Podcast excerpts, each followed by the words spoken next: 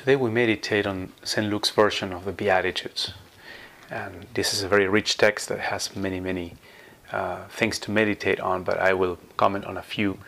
The first one is Blessed are the poor, for the kingdom of God is yours. And that poverty means that um, your, the center of who you are is defined by being uh, part of the kingdom of God and by being a child of God. But if I say, well, my wealth, my prestige, my accomplishments, you know, my position in life, that's that's who I am mainly. You know, the fact that I, I made so much money or I have this, all these things listed in my in my CV. Uh, well, then you know, I start to become rich because I don't really place my my honor in being who I am in the eyes of God. Um, and you know, it, it, that's regardless of how much how many things I have, I can I can say I can have that sort of richness or wealth in this life, whether I have a lot or not so much. Um, it's also how I see myself in connection with that. Um, then the Lord says, "Blessed are you who are now hungry," and the Lord means here, you know, those who are hungry for God, those who hunger and thirst for God's righteousness, for His kingdom, those who are not satisfied when they see other people not knowing Him, or when I see that there's a lot of injustice or uh, suffering. I, I, I, hunger for a better world. I want that. I want God to be glorified and other people to know Him and to then be in a better place. But I can be also content and not really care. You know. Uh, then blessed are you who are weeping. There's no special blessing in being in being sad or being you know uh, lamenting over things, but unless that's because of love. If I weep with those who weep, if I suffer with those who suffer, and I, I feel in solidarity with those who carry a certain cross, well, that's, that's a great blessing. Uh, not to avoid that suffering uh, at the cost of becoming indifferent. I, I don't care what you know so and so is going through. It's not my problem. Well, Jesus says, yeah. Then a case you can love, but that's not a not a blessing. Uh, he would say, whoa, woe to, to you.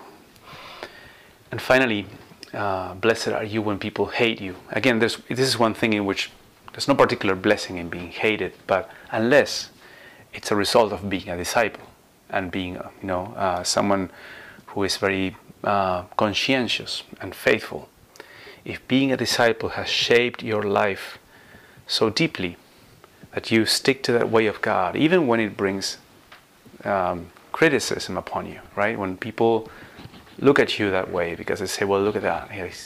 They notice that you're a believer, that you truly want to obey what the Lord says and follow Christ. And well, that brings some form of persecution and, and our mockery or criticism. Well, the Lord says, blessed are you. You know, many people may make fun of you or push you aside, but not me. I, I'm, I'm, call you, I'm calling you blessed um, and great.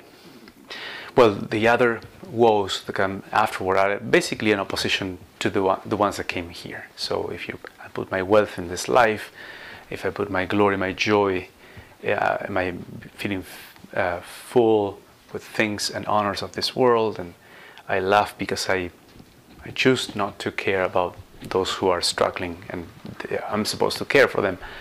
Uh, and finally, if I I'm praised because I don't I accommodate. I don't really uh, follow my conscience very carefully or follow the Lord in what He wants me to do, but rather want to please people. Um, well, then the Lord says that that's not a blessed path. Now, to meditate on this, maybe I think a good way to, to analyze this gospel is to pray where, where is my heart? Am I placing the Lord at the center? And looking at each of these descriptions or, or woes is a good way to, to detect that. You know, I, at times I choose to do this examination with myself. I think, what are the things I think about the most? It just time-wise, if I look at the, the, the, you know the span of time that something stays in my mind, the, my to-do list, or thinking about human situations I'm going through, and I say, well, where does my heart go usually? and kind of where my heart goes usually that's where i tend to be you know that's where my imagination my passions tend to go and that tells me something about where my heart is and so how does that help me analyze uh, my life in the light of these beatitudes?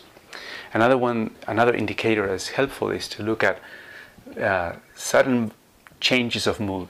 If I'm doing okay, but suddenly I feel like disheartened or worried or you know or excited, I try to analyze what, what, what brought about that change and what does it tell me about who I am and how I uh, what I react to and what I love and what I don't like.